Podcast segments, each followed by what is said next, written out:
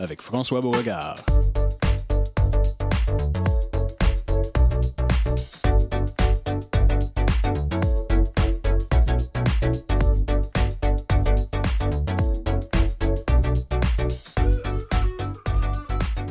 Bonjour tout le monde, ici François Beauregard. Vous écoutez Sans détour, édition du 27 novembre. Aujourd'hui, on va se promener aujourd'hui un peu partout. On s'en va dans la région du Saguenay-Lac-Saint-Jean. On rencontre Kim Laliberté, coordonnatrice de l'association Panda, P-A-N-D-A, oui, comme les gros oursons noirs et blancs. On va aussi à Mont-Joli, où Julie Claveau est intervenante et animatrice pour le groupe de personnes handicapées, les Alcyons de Mont-Joli, qui fêtent cette année, je pense, un anniversaire important. Ce sera leur 50e anniversaire.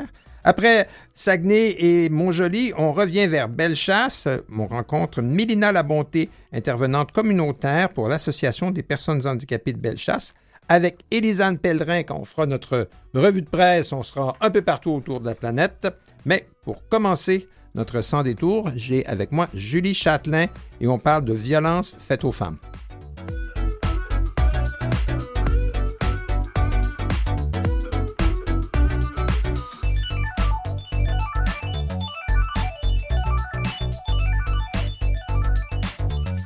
Bonjour Julie, comment ça va?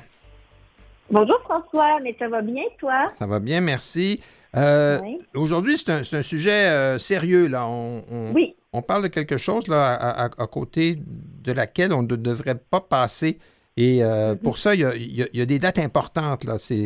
On est dans une quinzaine importante. Ah oui, absolument. Et c'est pour ça, c'est ce que j'allais dire aussi, cette chronique-là est plus sérieuse. Il y a vraiment quelque chose où est-ce que c'est important de nommer que la violence faite aux femmes existe. Et là, on est vraiment dans les 16 journées d'activisme contre la violence fondée sur le sexe. Parce que dans le fond, à l'intérieur de ces 16 journées-là, il y a comme un 12 jours aussi d'action contre la violence faite aux femmes. Fait que des fois, on va entendre les 16 journées, des fois, on va entendre les 12. D'accord. Mais en fait, ce qui est important là-dedans, c'est de savoir que les 16 journées, c'est vraiment une campagne internationale annuelle qui commence. Oui, c'est ça. Ça commence le 25 novembre. Ça, c'était samedi, oui. C'est samedi, c'est ça. Et c'est à l'occasion de la Journée internationale pour l'élimination de la violence à l'égard des femmes. Et ça dure jusqu'au 10 décembre. Parce que le 10 décembre, c'est la Journée internationale des droits de la personne. Oh, OK. Alors, ça fait un pont, je comprends. Oui. Puis ici, au Québec, il y a le 6 décembre là, qui nous rappelle l'anniversaire du féminicide de la tuerie là, à Polytechnique. Alors, ça tombe en plus ici, particulièrement chez nous. Ça renforce la nécessité d'en parler, tout à fait. Exactement. Et les 12 journées, mais dans le fond, commencent la même date, commencent le 25, mais se termine le 6, à la journée finalement où est-ce qu'il y a eu l'attentat à la Polytechnique. Et la campagne des 16 journées a quand même débuté en 1991. OK. Ça fait vraiment longtemps et si je repense à ça dans ces années-là, on ne parlait pas vraiment de la violence faite aux femmes. Et c'est comme si de plus en plus, là, on voit, là, on en parle. Là. La Journée internationale, c'est désignée officiellement depuis 1999 par l'Assemblée générale des Nations unies. OK. Oh, moi, je m'excuse de mon ignorance. Oui. Il me semble qu'on n'en a pas entendu parler tant que ça au cours des dernières années. Tant mieux si on en parle aujourd'hui. Et c'est pour ça que je trouvais ça important d'en parler. Et il y a vraiment, parce que le monde se dit, mais pourquoi le 25 novembre? Mais en fait, c'est que ça a été choisi, cette date-là, c'est pour commémorer la vie des sœurs Mirabal, qui étaient en fait en République dominicaine, qui ont été finalement violemment assassinées en 1960. Et c'est vraiment la journée pour leur rendre hommage, parce que ça a été vraiment un crime atroce. Quand j'ai vu tes notes à ce sujet-là, Julie, je t'avoue que j'ai fouillé un peu. Puis, c'est une histoire terrible. Les trois sœurs ont été massacrées là, à la machette. Là. Puis, c'était à la fois des femmes qui s'élevaient contre la dictature qui régnait à ce moment-là dans leur pays. Mais en plus, il y avait certainement... Le fait que c'était des femmes n'était pas non plus étranger à leur assassinat. Les deux se mélangeaient, oui. Mm-hmm. Ben c'est ça, exactement. Et c'est pour ça qu'on a comme un devoir aussi de se rappeler. Puis moi, je trouve ça intéressant que tu es allé faire des recherches, justement, c'est que tu es allé un petit peu plus loin. Puis je trouve que les gens, c'est ça qu'on doit faire. C'est le bon moment, là. Il faut le faire à l'année longue, mais là, c'est comme si c'est vraiment un temps où est-ce que, OK, tiens, je vais aller me renseigner. Pourquoi on parle de ça? Qu'est-ce que ça représente? C'est qui les sœurs? Qu'est-ce qui s'est passé? Oui, tout à fait. La journée des droits de la personne, ben même chose. Ça, c'est vraiment une date qui est importante. C'est en 1948. Et on parle vraiment des droits fondamentaux de chaque être humain qui a le droit d'être protégé.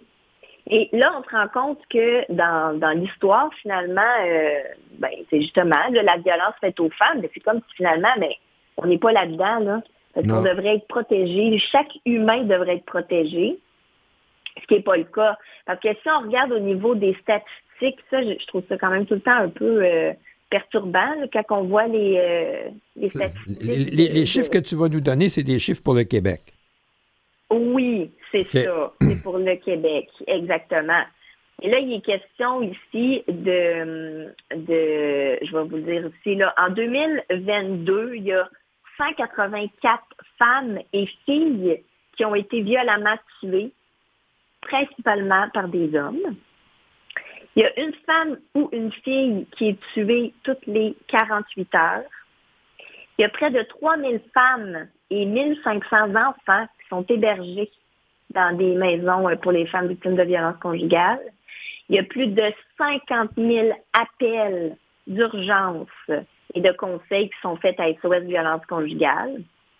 Il y a près de 10 000 demandes d'hébergement qui sont refusées, faute de place. Oui, bien ça, c'est terrible parce que s'il est question de 3 000 femmes et 1500 enfants hébergés, puis il y a 10 000 personnes, 10 000 femmes dont la demande est refusée, faute de place, ça veut dire qu'il faut 3 fois plus de place. Exactement. Il y a une volonté politique qui doit continuer à s'animer de ce côté-là. Oui, c'est ça, exactement. Puis quand on parle de violence fondée sur le genre, en fait, on parle des maltraitances. Oui. On va parler de la violence qui peut se produire entre des personnes qui vont vivre une relation amoureuse dans la famille, au travail, entre amis. Ça peut même être avec des étrangers, dans des lieux privés même, justement. Souvent, ça va se passer dans l'intimité. Et ce qui est important de dire, c'est que n'importe quelle femme peut être victime de violence, peu importe son origine, son identité, les circonstances. Et les femmes, les filles qu'on va voir même souvent qui sont de diversités différentes, là, mais ils sont plus exposés à la violence. Oui. Ah ben, on a parlé ici à Sans détour à plusieurs reprises de la situation des femmes des femmes qui vivent avec un handicap. Et toutes les statistiques de violence, si la femme vit une situation d'handicap, sont multipliées là, par 2 ou par 3. C'est énorme. Et le nombre de ressources disponibles est malheureusement aussi, dans l'autre sens, diminué. Mais la violence, c'est pas juste physique aussi. Ça peut prendre d'autres formes. Oui, bien c'est ça. C'est pour ça que je trouvais ça important. Il y a le YMCA, là, on dit le Y des femmes de Montréal. Ça, c'est vraiment une ressource que j'invite les gens à aller voir, à aller se renseigner, surtout dans ce moment-ci aussi. Là, ils ont vraiment des ateliers qui sont organisés en fonction de différents types de violences, comme exemple au niveau des agressions sexuelles, parce que les agressions sexuelles, en fait, c'est un acte qui est non consenti, qui est commis par une personne ou un groupe sur une autre personne. Et cet acte-là va porter atteinte à l'intégrité sexuelle morale. Oui. Les agressions sexuelles, c'est jamais acceptable. Souvent, on va dire que c'est la faute de la victime. Non. C'est jamais de la faute de la victime. Faut pas qu'elle porte une jupe. C'est tolérance zéro, là. On ne peut pas dire qu'une violence n'en est pas une. Non, exactement. Voilà. Ensuite, il y a la violence conjugale. Mais là, la violence conjugale, on parle d'une violence qui va exister entre des partenaires intimes, peu importe leur genre, leur statut, leur relation. Et on associe souvent plusieurs formes de violence, comme les agressions verbales, psychologiques. En fait, ça, c'est les plus difficiles, parce que quand c'est une violence physique, on n'a pas de doute. On voit les marques. Mais tout ce qui est verbal, psychologique, sexuel, les menaces, la pression, la privation... Il y a des femmes que juste en fonction de comment l'homme dépose ses clés en arrivant de travailler, ils savent quel genre de soirée qu'ils vont passer. Oui. Mais souvent, ça peut être juste des remarques blessantes puis diminuantes, mais qui se répètent. On peut bien dire que isolément, la remarque peut être passer sous silence sous le coup d'une situation de stress ou de fatigue ou de quoi que ce soit, mais quand c'est au quart d'heure, quand c'est à l'heure, quand c'est tous les jours, ça mine. Là. C'est là qu'il y a une agression qui n'est pas physique, mais qui est tout aussi réelle. Exactement. Et il y a le 30 novembre, ça c'est vraiment une date qui est importante au Y. C'est dans le fond, c'est qu'il y a une clinique d'information juridique des femmes. Et les autres, ils vont organiser comme un dîner causerie sur les violences conjugales. Okay. Donc, ça veut dire que toutes les femmes qui veulent poser des questions, puis la séance est aussi en ligne. Tout ça, tout ce que je vous dis, là, c'est tout gratuit. Là. Ça, c'est le 30 novembre. Le 30 novembre. C'est jeudi, là, dans 4 jours. Oui. Okay. Alors, à ce moment-là, on va s'inscrire sur le YMCA des femmes parce que ça peut être vraiment aidant. Il y a beaucoup de femmes qui se retrouvent prises avec des enjeux, que ce soit avec les enfants, avec qu'est-ce qu'on fait, tout ça. Bien, là, ils peuvent aller poser toutes leurs questions. Ça, c'est vraiment c'est une date qui est vraiment importante. C'est en ligne jeudi? Oui. OK. En ligne et en présentiel. Au moins, si la personne ne peut pas se déplacer, mais ça se fait en ligne ici. Puis justement, ça amène avec les violences qui sont en ligne, parce que ça, il ne faut pas les oublier. C'est des violences qui sont de plus en plus... Ça, c'est beaucoup pour nos jeunes. Puis c'est ça aussi que j'ai envie de dire aux gens. Exemple, là, on est parents, on a des enfants, adolescents, on voit des remarques des fois vraiment rabaissantes, discriminantes. Ouais. Bien, ça peut être aussi important de nous-mêmes se renseigner comme parents, mais aussi d'envoyer, tu sais, dire, hey, regarde, viens, on va y aller ensemble, on va aller voir c'est quoi qui offre comme atelier, parce que ça aussi, des fois, c'est pas nous que ça concerne, c'est des gens autour de nous. Oui. Puis les médias sociaux, ça fait juste multiplier les violences psychologiques, verbales, parce que de dire des platitudes à quelqu'un face à face, c'est une chose, mais les médias sociaux, ça permet de le dire sur la place publique, puis sous le couvert de l'anonymat, puis ainsi de suite. Alors, je pense que ça a fait exploser le problème. Puis des fois, les gens sont là-dedans, puis ils ne s'en rendent pas compte qu'ils sont en train d'être écrasés. Non, mais c'est pour ça que c'est ce côté-là aussi que je veux amener, parce que c'est pas nécessairement nous qu'on va dire, « Hey, moi, je vis une situation de violence, peu importe, ça peut être justement quelqu'un dans notre entourage, ça peut être aussi nous-mêmes qu'on va juste aller se renseigner. » Parce que, tu sais, moi, j'ai envie de dire que j'ai travaillé en maison d'hébergement pour les femmes victimes de violences conjugales, et j'étais la première à dire dans les réunions d'équipe, « Ben non, hey, moi, là, comme on travaille là-dedans, là, c'est sûr qu'on est à l'abri de la violence. » Puis notre superviseur là, de clinique, elle nous avait dit, ben justement, elle dit à ce moment-là, si vous pensez ça, vous devenez des victimes potentielles. Elle dit, la violence, ça atteint tout le monde. Elle dit, peu importe que tu aies un bac en violence, que tu connaisses toutes les ramifications, elle dit, c'est jamais pareil quand c'est en relation, surtout quand il y a des sentiments amoureux. Oui. Que ce soit amoureux chum blonde, amoureux amitié, dès qu'il y a des sentiments. Oui, ça va comme masquer ou ça va... Ouais, on veut moins voir ce qui se passe des fois parce que ça contredit nos sentiments. En fait, c'est même pas qu'on veut pas le voir. C'est ce qui arrive au niveau de la violence, c'est pas qu'on veut pas le voir. On peut pas le voir. On ne peut pas le voir, okay. Exactement, parce que c'est pas rare qu'il y ait des femmes qui vont dire « Hey, j'étais la première à juger les femmes qui vivaient de la violence conjugale en disant « Voyons donc, ça n'a pas de sens, comment ça n'est pas parti, comment... » Ben, c'est sûr, c'est parce que ça peut être... c'est insidieux, hein? Sinon c'est trop facile, on le verrait venir, on ne le voit pas venir. Alors ça, c'est le why des femmes, il y a plein de ressources, il y a cette conférence... ce dîner causerie jeudi dans quelques jours en ligne à l'heure du dîner, mais il y a SOS puis c'est ça, puis il y a vraiment SOS Violence Conjugale qui est une ressource toujours quand il est question de violence conjugale. Des fois, on ne le sait pas trop. Si tu de la violence conjugale, ben c'est ça, eux vont pouvoir même nous aider à y voir clair. Oui, puis nous référer à d'autres organismes. Ben, merci beaucoup, Julie. Ça va être, malheureusement, le temps nous manque. Mais je te remercie beaucoup d'avoir abordé le sujet avec nous aujourd'hui. Ben, merci, je trouvais ça très important. Merci. Merci, bonne journée.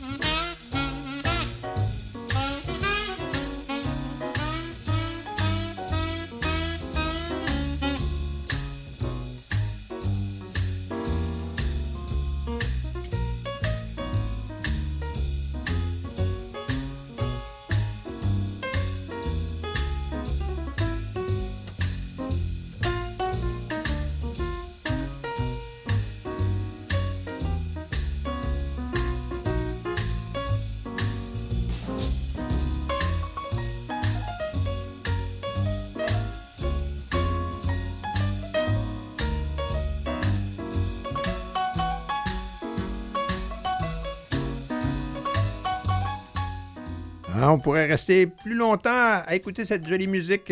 Jerry Mulligan, Johnny Hodges, c'était Backbeat.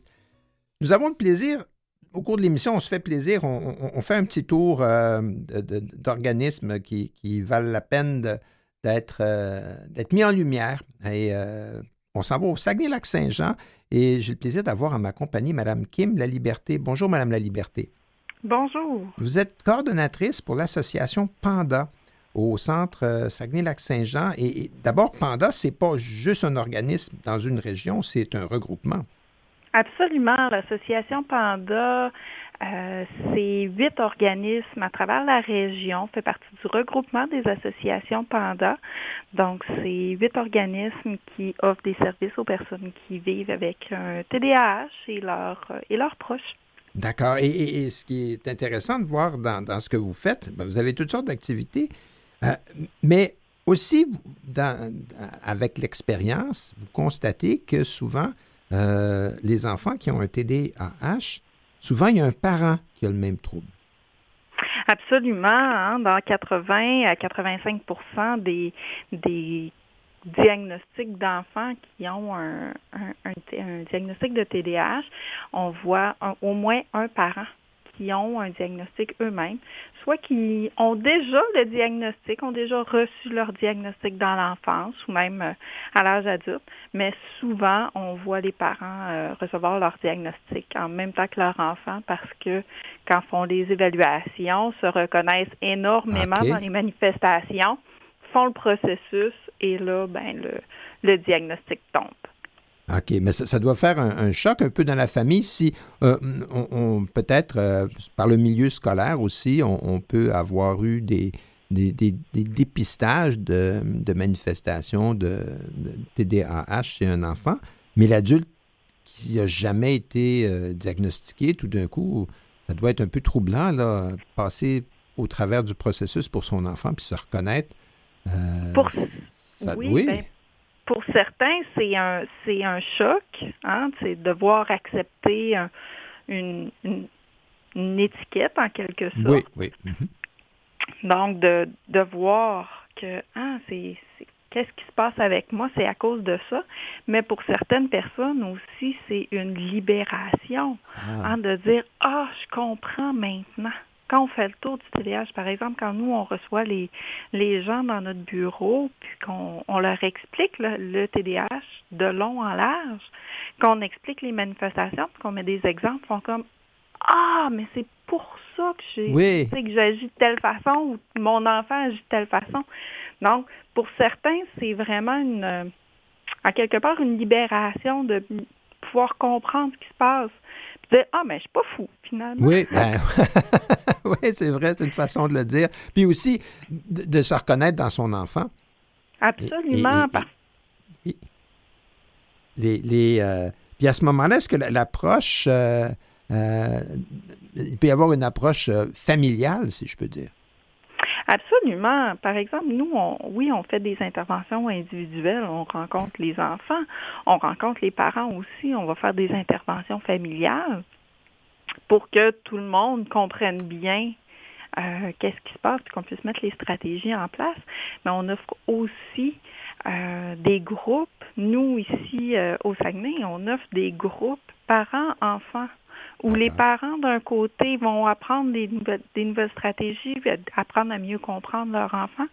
Les enfants aussi, de leur côté, apprennent eux aussi des trucs à appliquer dans leur quotidien. Puis ce que ça fait, c'est que ça permet autant chez les parents que chez les enfants de voir qu'ils ne sont pas seuls à vivre ces difficultés-là. Parce que très souvent, quand on a des difficultés associées au TDAH ou même dans la vie en général, parfois, on a l'impression qu'on est tout seul à vivre ces situations-là. Personne nous comprend parce que personne ne sait ce que l'on vit à l'intérieur. Alors, on se sent terriblement isolé, puis ça crée de l'angoisse, puis ça peut, en fait, amplifier certains comportements qui sont pas fonctionnels. Absolument, parce qu'on voit beaucoup de familles qui, se sentant seules dans leur situation, vont s'isoler socialement ou vont avoir moins de sorties parce que, ils ont des difficultés avec leur enfant ou quoi que ce soit. Puis ça devient lourd pour eux, mais pour aussi l'enfant. Donc, on travaille très fort à briser cette barrière-là, ce mur-là que les gens construisent autour d'eux-mêmes pour qu'après ça, puissent s'épanouir pleinement dans la vie au quotidien. Il y avait une étude en 2019, ça m'a surpris un peu, qui semblait pointer comme quoi le TDAH dans la région Saguenay-Lac-Saint-Jean semble avoir une prévalence chez les jeunes de 25 ans et moins qui est passablement plus élevée qu'ailleurs en province ou à Montréal. Oui, effectivement. Est-ce que c'est parce que le diagnostic est mieux posé? Finalement, c'est pas qu'il y en a plus, c'est qu'on on les diagnostique plus hâtivement? Ça peut être expliqué par différents facteurs. Je vous dirais que oui, il y a un certain niveau d'évaluation qui est fait au niveau au niveau scolaire ou même au niveau médical. Donc, parfois, certaines personnes vont avoir un accès plus facile à l'évaluation, mais parfois aussi, ce qu'on a remarqué beaucoup dans les dernières années, c'est que des familles, des jeunes qui vivaient des difficultés par manque d'informations, par manque de ressources, ont tout de suite été chercher un diagnostic de TDAH, puis parfois le diagnostic n'est pas toujours le bon. Ah oui, d'accord. Donc, il y a certaines choses qui se ressemblent beaucoup en termes de troubles neurodéveloppementaux. Donc, on voit là vraiment des difficultés. Est-ce que ceci explique cela? C'est autre chose. D'accord. On ne peut pas confirmer complètement, mais effectivement, dans la région, c'est assez important, puis c'est faramineux, l'augmentation là, des diagnostics. Oui. Mais on remarque aussi une tendance, puis même dans la province en général, on voit une tendance à la surmédicalisation. Oui, aussi, plutôt qu'à l'attention personnelle, c'est plus... Une façon de régler le problème plus rapidement là, et Exactement. De passer au prochain appel, comme on dit. Ouais. Exactement, mais aussi de prendre un comportement puis de en quelque part s'auto-diagnostiquer, ouais. Hein, de dire « Ah, mais j'ai de la difficulté à me concentrer. Ah, mais c'est sûr que j'ai un TDA. » Oui. Ben, là, je un peu passe. Ben, c'est devenu à la mode, si je peux dire, d'une certaine façon. Là, puis faut se méfier de ça. Pour terminer, Madame Laliberté, je voudrais souligner que sur votre plateforme, vous avez une plateforme web qui offre aux employeurs des ressources pour aider leur personnel vivant avec un TDAH ou des difficultés d'apprentissage. Vous avez fait aussi pendant de l'éducation auprès des éducateurs, si je peux dire. Dans votre région, là, et ça, c'est tout à votre honneur. Bien, merci beaucoup pour la plateforme web. On invite les gens à aller voir la page bambouza.ca, bambooza.ca. Parfait. Pour en savoir plus. Excellent. Bien, je vous remercie, Mme Laliberté. Au plaisir. Merci beaucoup. Bonne journée.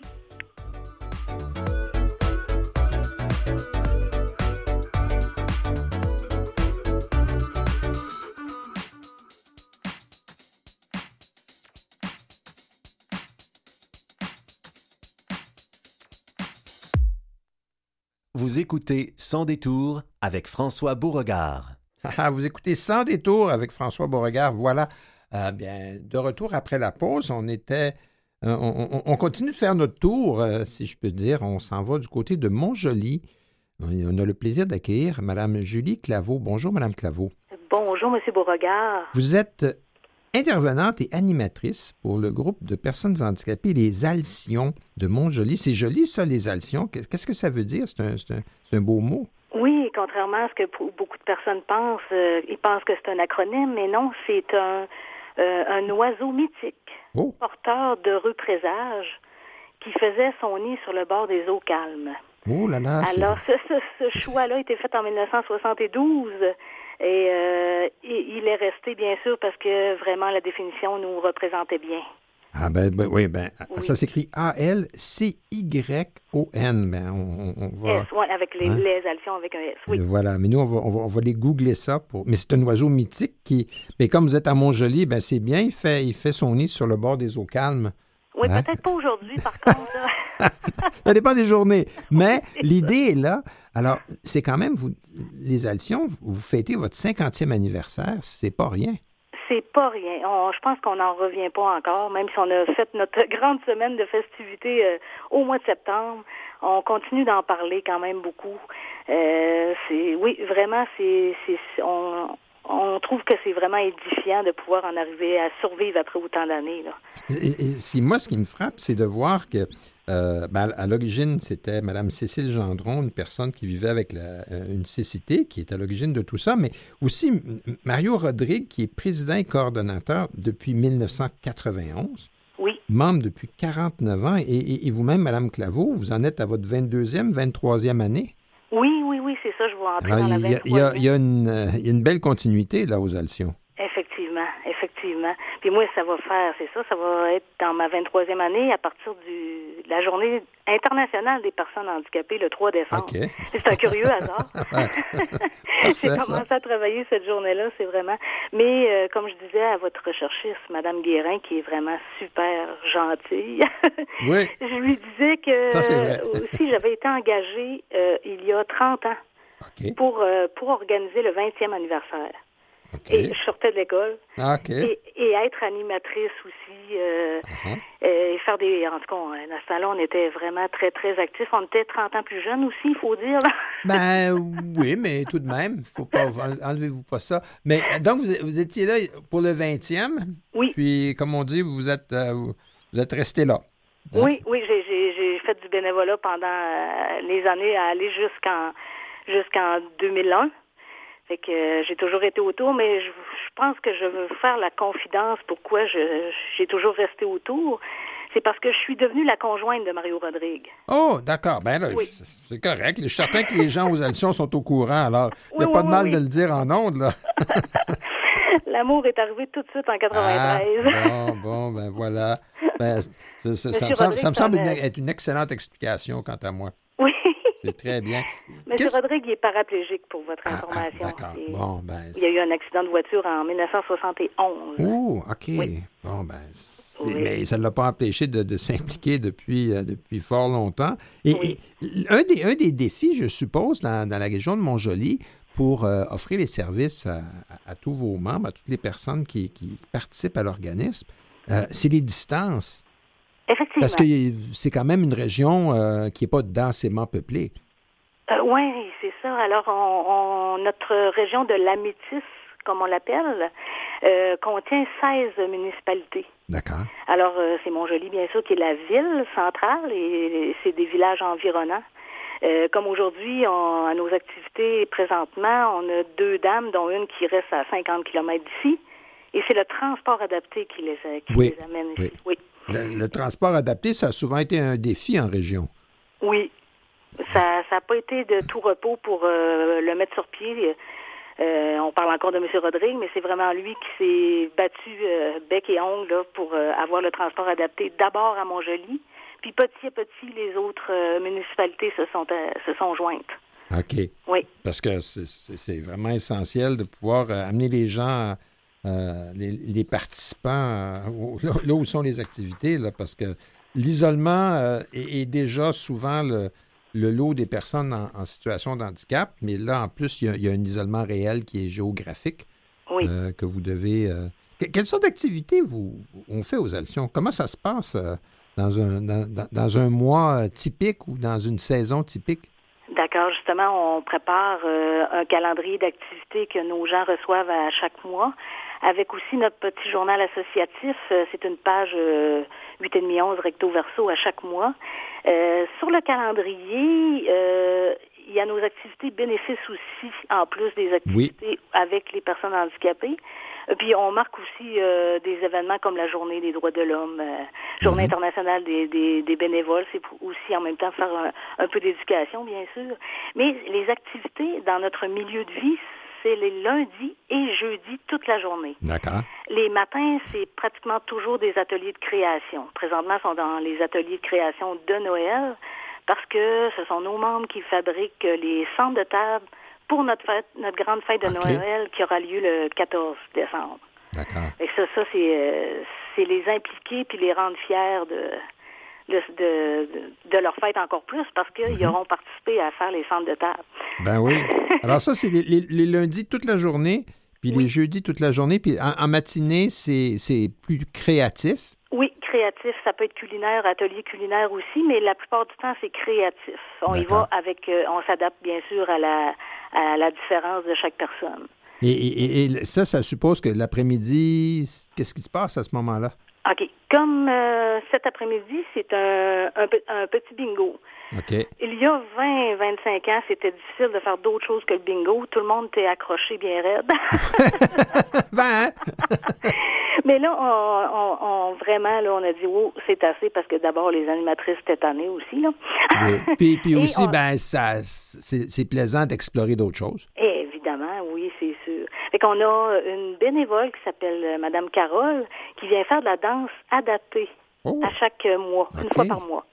Hey, ça, c'est le fun, parce qu'après ça, elle fait des demandes spéciales, puis on projette des vidéos sur le grand mur, puis on fait bouger les gens comme ça à la mesure qu'ils peuvent bouger. Mm-hmm. Alors, comme je dis, moi, je fais la folle en avant d'eux autres, je dis, si vous pouvez bougez juste votre nez, et bougez. Ben, c'est déjà ça. Parce que la moyenne d'âge des gens chez vous, je pense, c'est dans la soixantaine. Oui, cette année, c'est 66. Est-ce que c'est parce que les gens sont longtemps avec vous? Puis, ben, ils vieillissent ensemble, si je peux dire. Oui. Ou est-ce que la clientèle type à laquelle vous vous adressez, et souvent sont des gens qui sont en perte d'autonomie à la fin, plus passer la soixantaine? Comment? Toutes ces réponses sont bonnes. Ah, d'accord. Oui. Oui, là, on a admis un nouveau membre qu'on n'a pas vu encore, là, mais on a regardé sa fiche, puis lui, il a 21 ans. Fait qu'on est content, il va faire passer la moyenne. OK. Oui, c'est ça. Mais parce que, en fait, vous êtes chapeauté par le CI3S du Bas-Saint-Laurent. C'est un peu comme ça que les gens sont référés chez vous. Absolument. Okay. Et faut pas que je me trompe en disant ça, de bouche à oreille. Oui, aussi, ça c'est important. Oui, de bouche à oreille, beaucoup, beaucoup. Il y a dans certains foyers, là, il y en a qui voient aussi, tu vois, après-midi, là, moi, je m'en vais aux Alcyons. Mais qu'est-ce qui se passe aux Alcyons? Ils racontent comment ils sont bien aux Alcyons. Okay. Il y a beaucoup d'activités aussi. Comment je dirais ça? On sent, même nous, les employés, là, on sent ça comme ça, qu'on n'est pas jugés. Oui. On se sent vraiment, il y a une belle tolérance, de la bienveillance, l'empathie. Ça se véhicule à travers les employés et les membres. Fait que là, si quelqu'un arrive à un moment donné... qui se sent moins bien dans sa journée ou qui se sent moins joli, ben, ils ne se sentiront pas jugés. Là. Ils vont plutôt se sentir accueillis. D'accord. Et ça, je trouve que c'est vraiment formidable. Ça, oui, ça, c'est important parce que je dirais ça désinstitutionnalise le processus. Là. Oui. Vous êtes pas une ressource froide. Oui, oui, mon Dieu, c'est bien dit ça. Oui. Puis je pense à quelque chose aussi que vous avez fait. Vous avez fait une activité de sensibilisation au Galerie Mont-Joli pour les parkings, les stationnements. Oui. Et la dame qui est membre de notre conseil d'administration, Mme Pinault, elle a initié ce projet-là. Et elle-même, elle a vécu de l'intimidation face au stationnement. Elle s'est fait traiter de tous les noms parce qu'elle avisait une personne qui n'avait pas à être dans les stationnements réservés. Oh. Et elle a eu vraiment peur. Vraiment peur. Ça, c'est effrayant, ça. Oui, c'est effrayant. C'est effrayant. T'as pas d'affaire de mêler de ça. En tout cas, j'aime autant pas dire les mots. Là. Non, je comprends, mais ça devrait... Alors qu'elle était dans son droit, puis l'autre aurait dû avoir une contravention. Exactement. Fait qu'on s'est dit, maintenant, pour notre sécurité, on va être mieux d'appeler la police plutôt que... Oui. Ben, je vais vous partager avec vous qu'il n'y a pas si longtemps, par là où moi j'habite, sur la rive sud de Montréal, j'étais... dans un stationnement municipal où il y avait 3 espaces réservés aux personnes en situation de handicap, dont je suis. Puis les 3 étaient occupés par des voitures qui n'avaient aucune vignette. Oh. Alors là, je commençais à me demander, c'est-tu peut-être une personne qui a oublié de mettre la sienne, là, mais qu'il y en ait 3, un à côté de l'autre, qui a tous oublié de mettre, que toutes ces personnes-là ont toutes oublié de mettre leur vignette. Je trouvais ça assez extraordinaire. Mm. Alors, c'est ça, j'ai appelé le service... De police de la municipalité, là, pour leur dire, il y a peut-être matière à intervenir. Voilà. Oui, Colin, oui, certainement. Hein? Voilà. C'est bien que vous ayez fait une journée de sensibilisation pour que les gens de la population en général soient au fait que, ça c'est pas une bonne idée de prendre ce parking-là, même si c'est juste pour 10 minutes.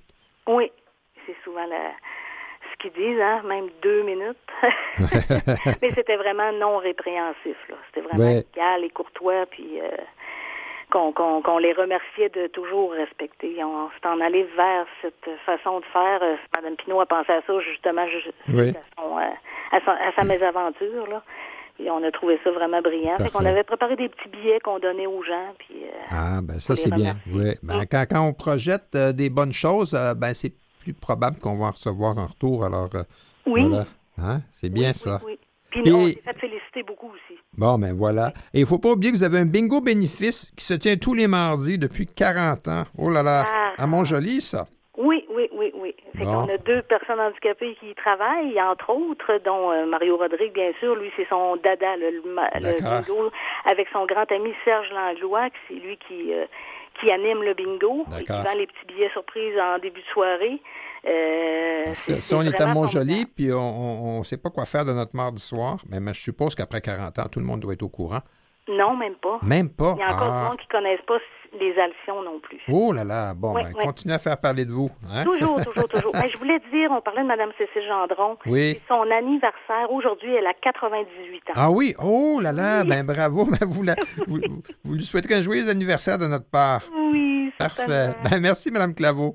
Merci à vous. Ça me fait plaisir. Et, bonjour. Bonne chance. Merci beaucoup.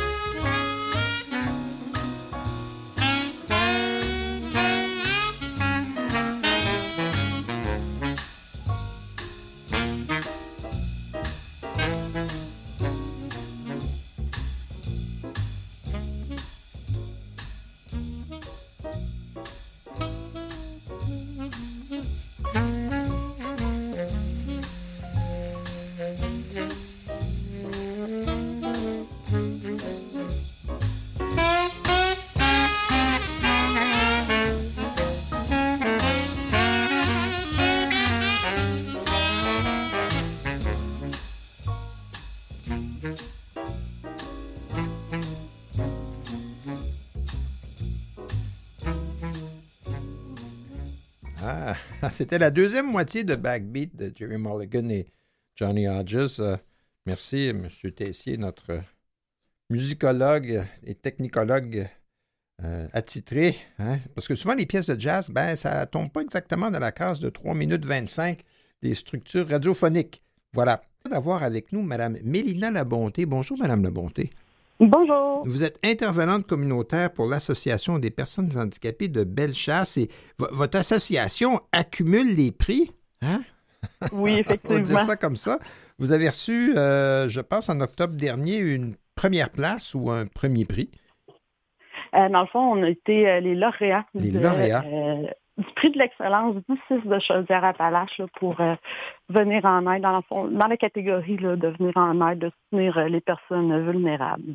Et moi, je me souviens d'avoir parlé à quelqu'un de chez vous, et je ne sais pas, je m'excuse si c'est avec vous, Mme Labonté, mais je me souviens très bien qu'il y a quelques années, vous aviez remporté dans la catégorie organisme à but non lucratif le prix à part entière, et oui, ça, c'est une reconnaissance provinciale.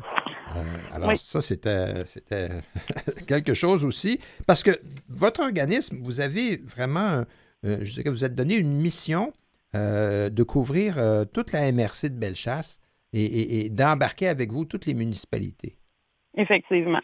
Dans le fond, nous, en 2017, on a parti le projet qui s'appelle Virage inclusif. Oui. Qui, à la base, se voulait vraiment pour faire de l'inclusion dans les camps de jour municipaux.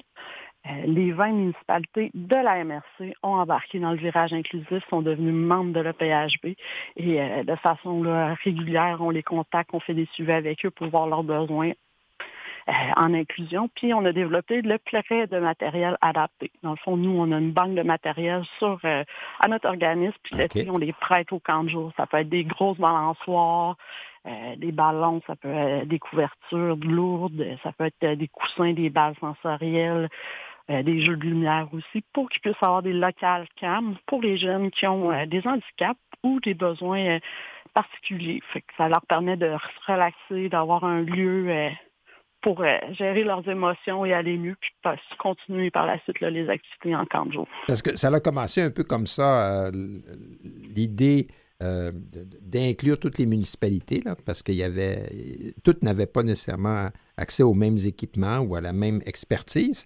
Puis oui. C'est comme ça un petit peu que ça l'a fait boule de neige, si je peux dire. Puis là, maintenant, vous avez un autre projet qui s'appelle Projet Proximité Inclusif.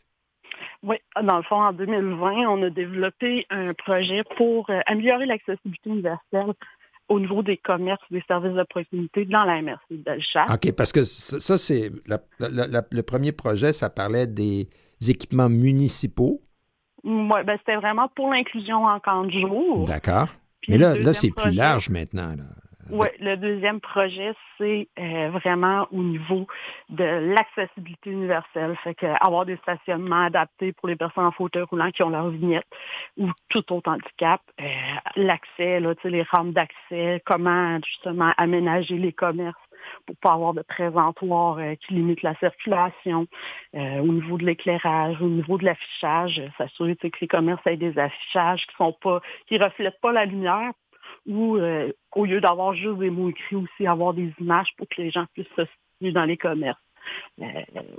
À la base, c'était ça, proximité inclusive.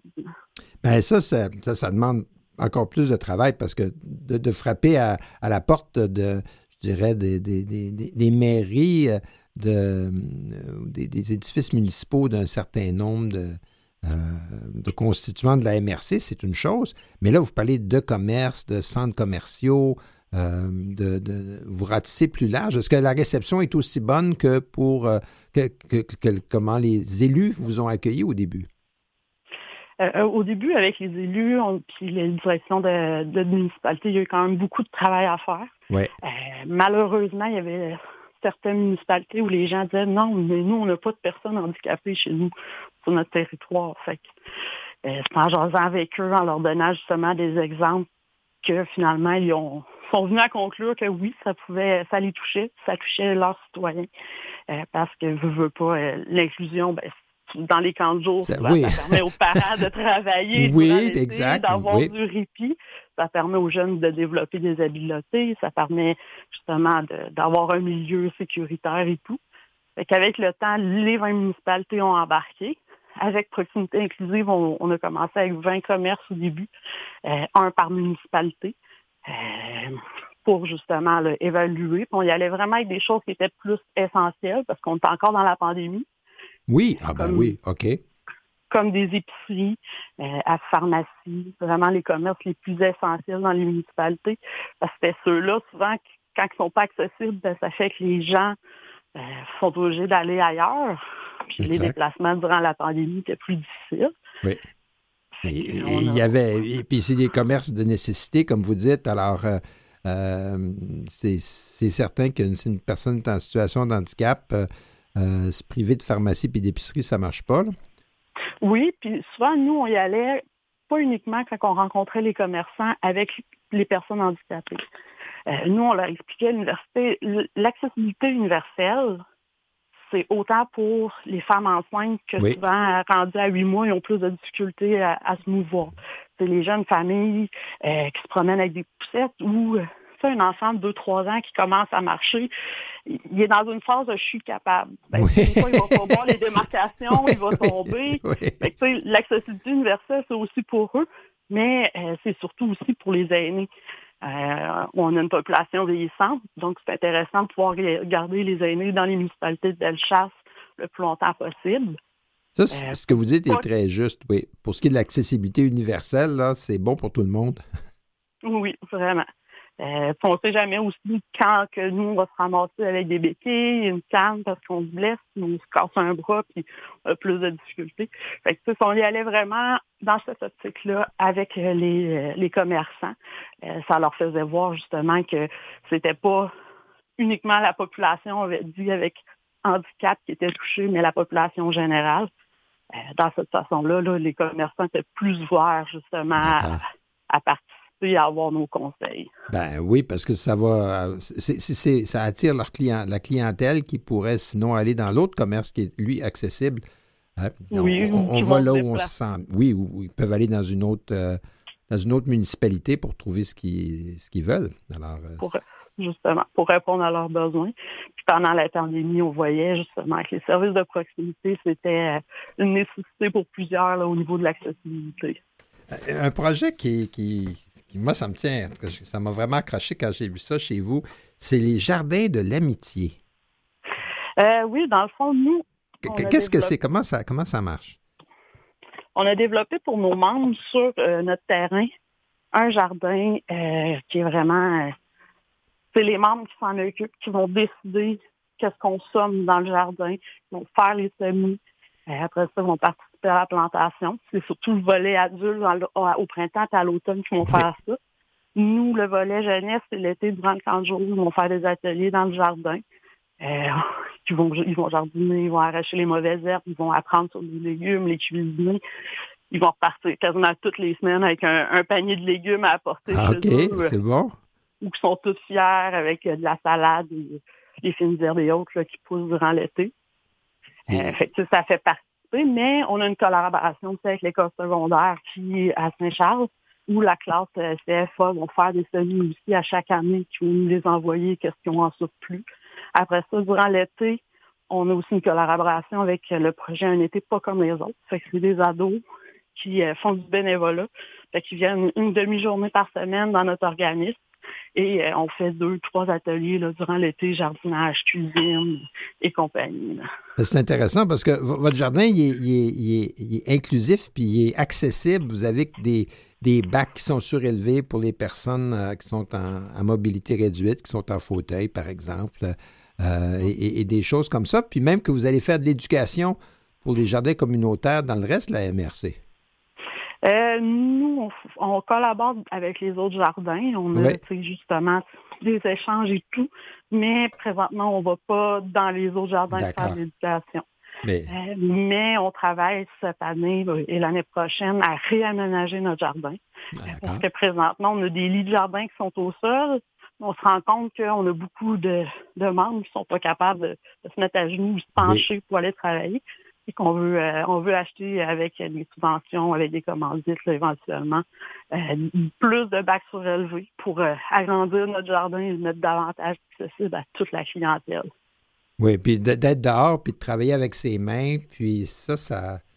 Puis le contact avec la terre, là, puis la réalité, ben, puis en plus de ça, quand on voit que ça pousse, puis on peut le ramener à la maison, je peux comprendre qu'il y a un sentiment d'accomplissement là, qui est puissant. Oui, d'accomplissement puissant, mais aussi, tu sais, c'est toutes les habiletés manuelles qui sont travaillées, c'est des connaissances qui sont développées au niveau de la culture, au niveau des fruits, au niveau de tout ce qu'on peut trouver dans un jardin qui pousse. Ah ben, ça c'est... je souhaite d'avoir une bonne saison de printemps prochain. Merci, Mme Labonté. Ça fait plaisir. Merci. Merci, bonne journée.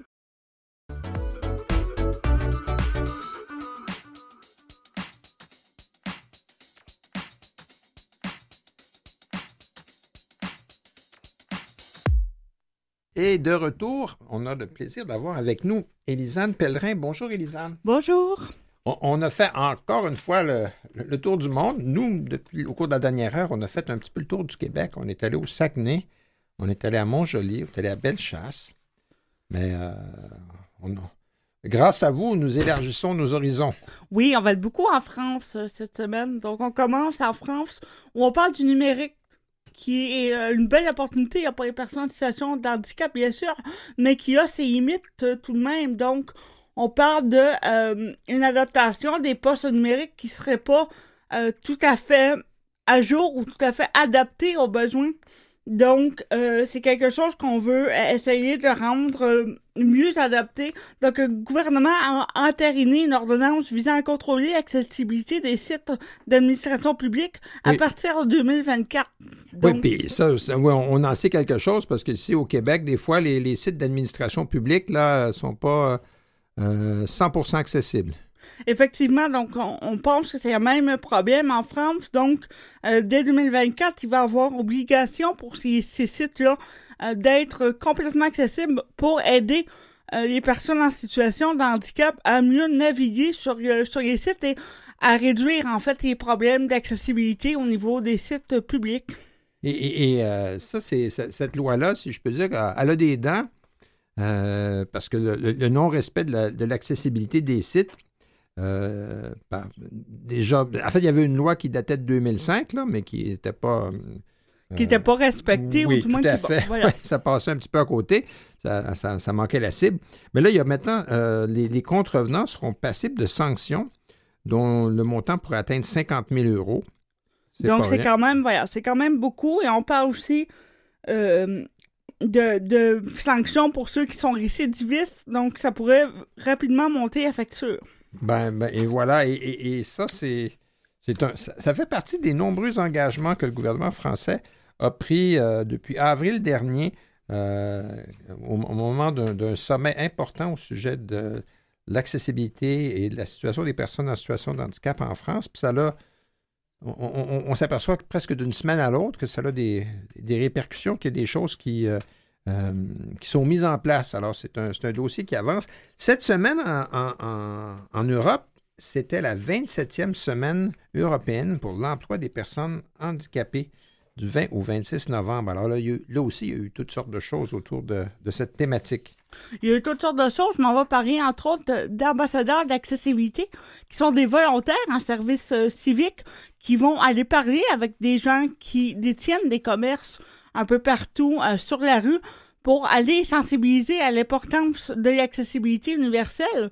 Donc, leur travail, c'est un peu de faire une conversation avec ces gens-là, de les informer, de leur donner des idées, d'ouvrir un peu les esprits en leur rappelant à quel point c'est important de faire ça pour les gens qui sont en situation de handicap. Donc, ces gens-là sont mis à profit. Donc, c'est des bénévoles là, qui sont mis à profit pour aider à avancer la situation d'accessibilité universelle en France.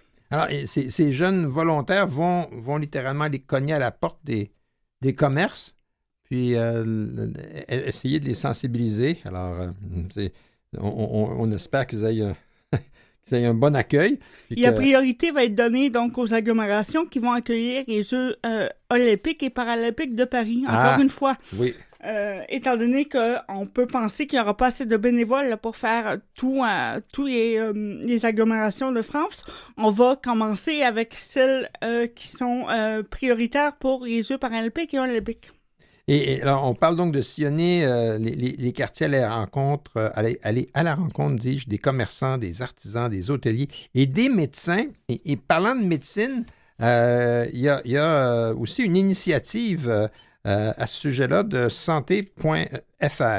Oui, Santé.fr qui a introduit l'annuaire d'accessibilité des cabinets. Donc, depuis le 20 septembre, c'est consultable sur santé.fr. C'est un annuaire qui va rassembler les services médicaux. En ce moment, il y a plus de 3500 professionnels de santé qui sont dans cet annuaire-là.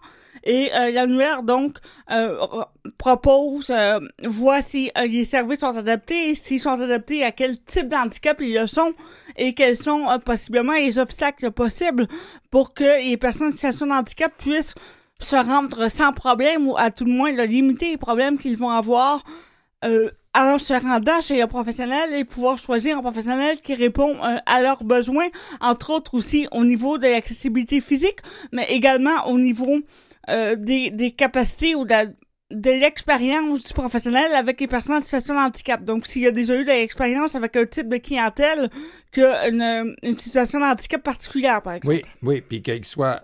Et ça, c'est important parce que l'accueil, la capacité de bien servir, les équipements... Et des fois, il faut s'adapter. On a un type d'handicap qui est particulier. Il y a des types d'handicap invisibles qui demandent une adaptation de la part du médecin ou du personnel soignant. Et les gens qui n'ont pas d'expérience, qui ne savent pas agir avec ces personnes-là, pourraient faire des faux pas. Et des fois, bon, ces personnes-là sont un petit peu plus difficiles à traiter. Et donc, quelqu'un qui a l'habitude, ça peut grandement faciliter les soins de la personne. Oui, puis on a vu... l'envers de la médaille, on a vu aussi souvent des situations où des personnes en situation de handicap se faisaient refuser des rendez-vous à des cliniques. C'est arrivé entre autres au Québec aussi, parce qu'il n'y avait pas l'équipement. Ou, en fait, presque gêné, on leur disait que ça ne marcherait pas, puis on préférait, de fait, simplement ne pas les recevoir. Là. Ça, c'est arrivé aussi. Alors, donc, d'avoir un annuaire, d'avoir une ressource qui permet d'identifier les cliniques médicales ou ça peut être différents types de pratiques médicales qui sont prêts et formés pour accueillir des personnes en situation d'handicap. Aurélien Rousseau, le ministre de la Santé et de la Prévention, a déclaré qu'une forte mobilisation des professionnels de la santé est indispensable. Hein? On parle d'une consultation publique qui a eu lieu pendant 4 mois qui a sorti les différents problèmes d'accessibilité aux soins et l'annuaire répond aux demandes qui ont été faites pendant la consultation publique. Et on parle aussi d'une difficulté d'accès aux soins pour 66% des personnes en situation de handicap. Donc, 66% d'entre elles disaient avoir de la difficulté à accéder à des soins qui sont adéquats pour leurs conditions. Et là, on peut imaginer à ce moment-là... Qu'est-ce qui arrive si on n'a pas accès, on laisse traîner, les expériences qu'on a vécues dans des cliniques sont douloureuses, sont pénibles. Alors là, finalement, souvent, on n'a pas le goût d'y retourner. Déjà que c'est pas le fun pour personne. Oui. Évidemment, ça peut créer des problèmes où un problème qui aurait été pris à temps aurait été beaucoup plus facile à traiter. Et là, à ce moment-là, on se retrouve avec des difficultés de traitement parce que le problème a empiré avec le temps ou...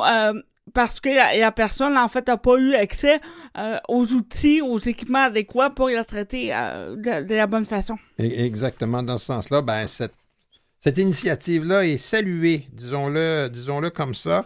On parle de quelques initiatives aussi, en fait, dans les... la semaine de sensibilisation au handicap vise à sensibiliser les enfants des écoles maternelles. Alors, on a un peu partout en France des écoles qui ont des initiatives pour que les jeunes élèves soient conscientisés, si je peux dire.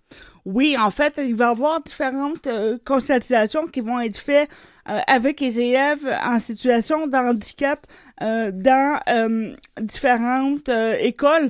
Encore une fois, là, on en parlait dans les dernières semaines là, pour aider à la sensibilisation de ces jeunes-là. On va faire différentes activités, entre autres du sport adapté pour montrer aux élèves à être plus ouverts d'esprit et sensibiliser à leurs camarades qui pourraient être en situation différente. Ben, on voit que, en tout cas, il y a... Les Jeux paralympiques ont l'air de faire du bien en France. Oui, bien visiblement, en tout cas, ça met du gaz pour des projets, ne serait-ce que pour sauver l'image de la France. Ça, c'est un peu triste, mais c'est ça quand même. Oui, mais disons que si l'orgueil est une façon d'apprendre, ben c'en est une façon d'apprendre. Hein? L'important, c'est que les projets soient mis sur pied et qu'il y a des budgets qui aient été débloqués. Enfin, direz-vous, mais quand même. Voilà. Donc, il faut commencer quelque part. L'important, c'est d'avoir des projets. Donc, c'est pour ça qu'on parle beaucoup de la France dans les dernières semaines. En parlant de France, Samsung Electronics France renforce son partenariat avec Handicap Zéro afin de rendre accessible aux personnes déficientes visuelles les notices et les modes d'emploi d'une sélection de produits mobiles. Alors ça, c'est bienvenu parce que c'est le temps des fêtes. Dans le temps des fêtes, c'est le vendredi fou, puis tout ça, puis on achète nos téléphones.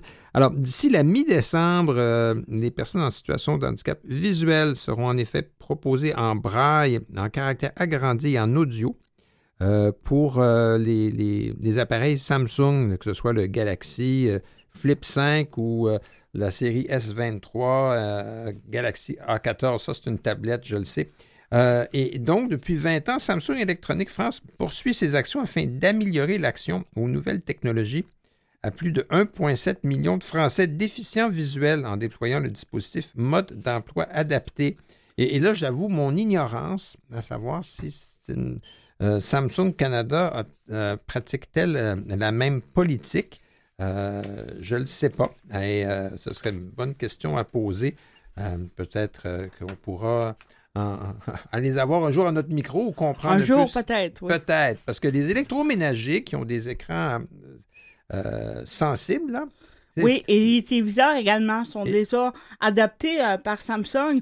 Et sur les sites français de Samsung, on peut quand même télécharger les produits accessibles, les notices accessibles. Donc, on peut croire que c'est possible de les trouver pour les Canadiens, mais effectivement, c'est un peu plus compliqué que si Samsung Canada embarquait dans le jeu. Voilà. Juste pour terminer, en France, j'ai vu une expérience intéressante passer dans vos notes, Mme Pellerin. Les salariés de WeCare au Mans ont participé à une journée de sensibilisation aux situations de handicap en entreprise grâce à des ateliers avec un simulateur. Oui, on a utilisé un simulateur donc pour simuler 4 types d'handicaps différents. Personne était donc conviée à utiliser un simulateur pour se mettre dans la peau de personnes en situation de handicap avec 4 handicaps différents. Tout ça pour les sensibiliser, bien sûr, à l'inclusion au travail de leurs collègues et plus largement aux situations de handicap des citoyens et citoyennes de leur communauté. On parle de WeCare qui a quand même 600 salariés en situation de handicap et la majorité étant des handicaps invisibles. Donc, on peut penser que ce type d'initiative-là va aider à mieux peut-être comprendre les collègues et avoir une meilleure... ouvrir la conversation entre les collègues. WeCare qui montre vraiment que l'accessibilité est quelque chose qui leur tient à cœur et cette expérience-là là, a ouvert quand même les esprits de plusieurs personnes et c'est fait de façon ludique en plus parce que c'est quand même intéressant comme expérience. En tout moins, c'est une expérience que moi j'aurais aimé vivre. Donc, effectivement, ça a été... l'utilisation numérique dans ce cas-ci a été une bonne chose pour ouvrir les esprits. Exact, parce qu'en fait, il s'agit d'un casque de réalité virtuelle. Là. Oui. Puis là, si la personne dans une réalité virtuelle se retrouve dans une réalité à titre de personne en situation de handicap, tout d'un coup... la donne change, hein? Oui, on voit que le quotidien peut devenir plus compliqué, avoir plusieurs obstacles auxquels on ne pense pas quand on n'est pas en situation de handicap. Et l'intégration de travail également, les tâches les plus simples peuvent devenir assez fastidieuses quand on n'a pas les équipements qu'il faut. Exact. Puis c'est ce manque d'adaptation-là. Il n'y a rien comme on dit... marcher un mille dans les souliers de l'autre pour le ou la comprendre. Alors, c'est un petit peu ça, de dont il s'agit. On va revenir après la pause au Canada et ce sera encore notre chronique ligne aérienne. pour faire changement.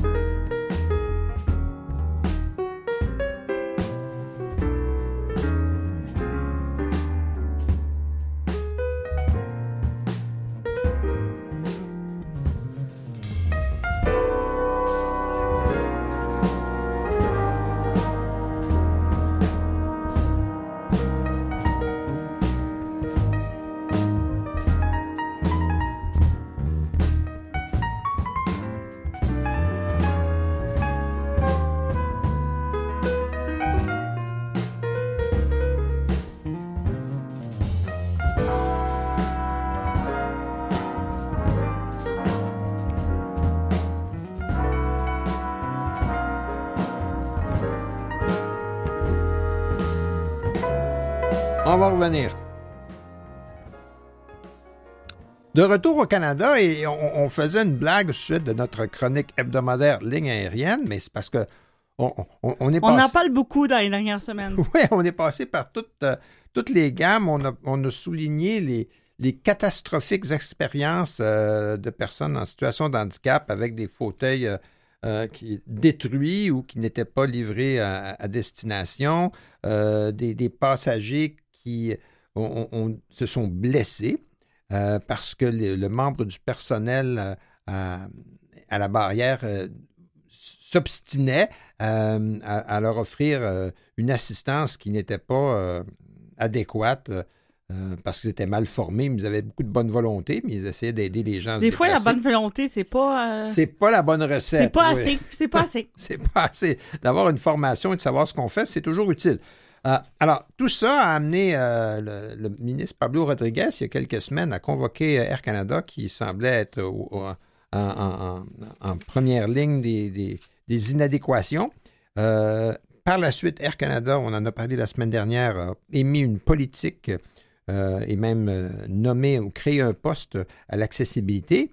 Mais là, ça va plus loin encore. On est en train d'élargir un peu toute cette affaire.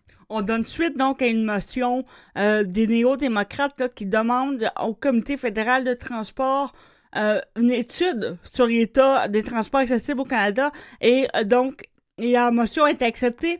On va donc inviter les présidents-directeurs généraux d'Air Canada et de WestJet aux côtés du ministre des Transports, donc à la même table, pour pouvoir témoigner des problèmes d'accessibilité et surtout des solutions qui vont y apporter.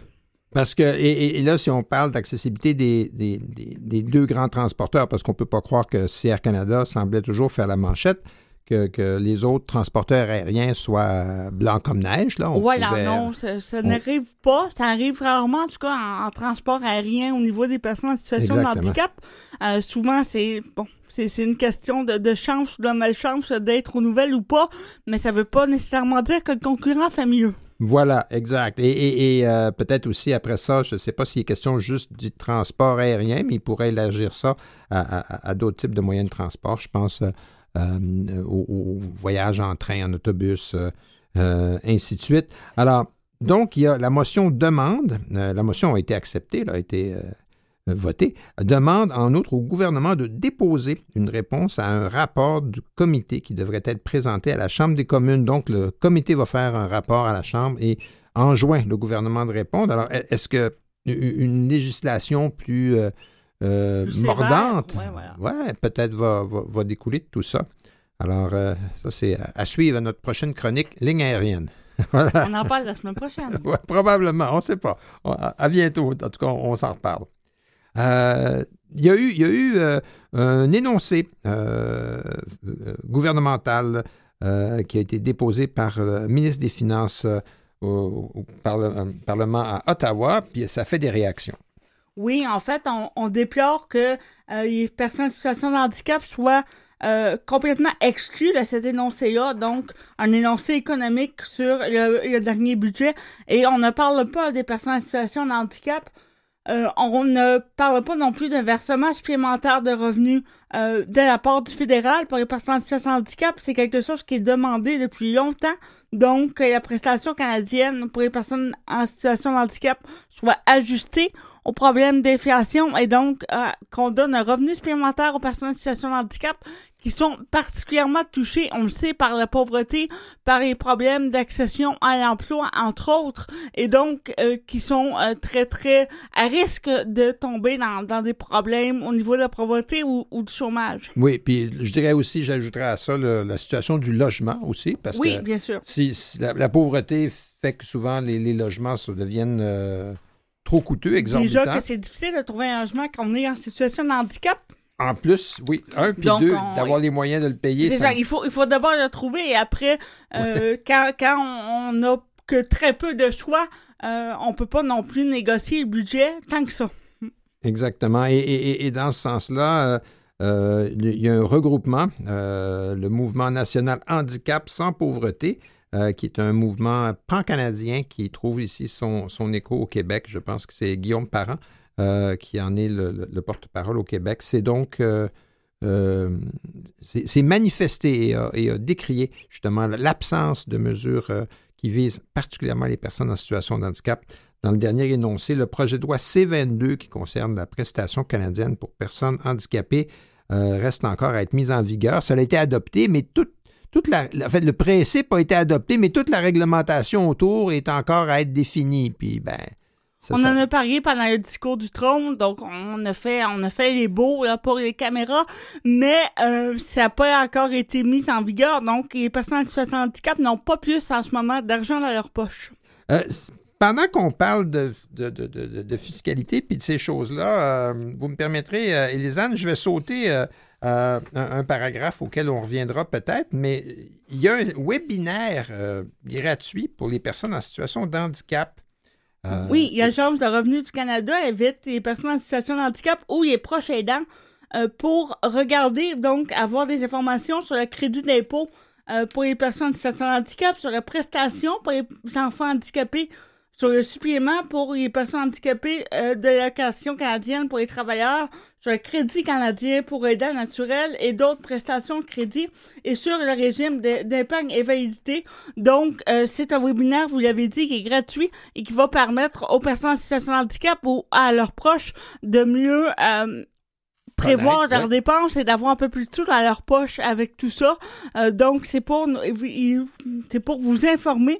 C'est donc le mercredi 13 décembre. Il faut par contre s'inscrire sur le site du gouvernement du Canada dans la section des événements à venir.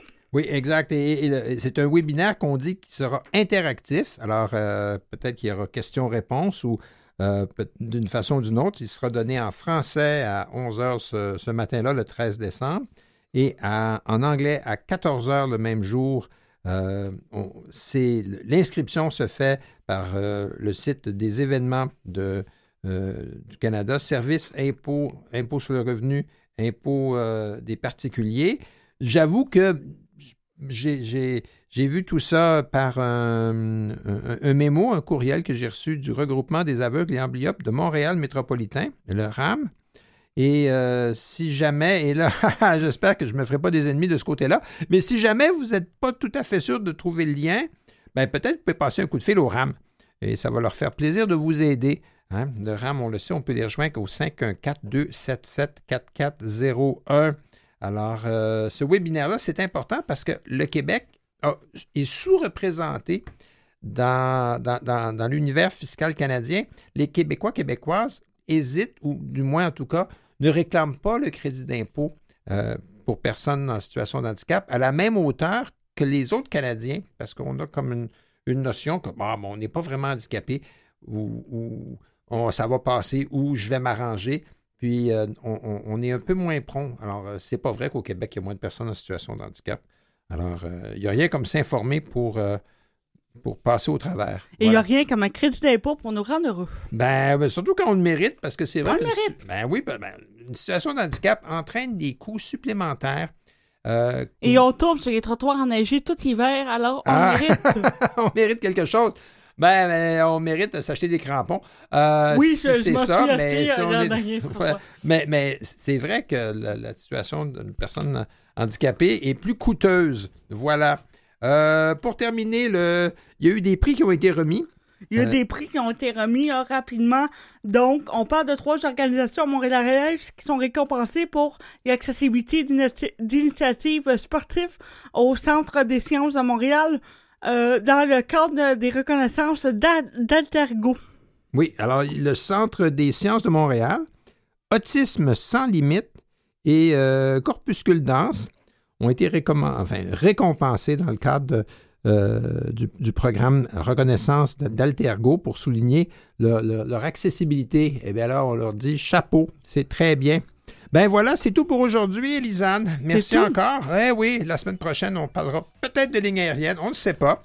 Hein, ou de football, on verra. Peut-être, c'est toujours libre. Mathieu Tessier à la technique qui aujourd'hui a fait des pieds et des mains. Avec, ça n'a pas paru, mais on avait une panne d'équipement, c'est pour dire. Claire Guérin à la recherche. François Beauregard ici qui vous dit à la semaine prochaine. On sera déjà au mois de décembre. Oh là là! Joyeux Noël!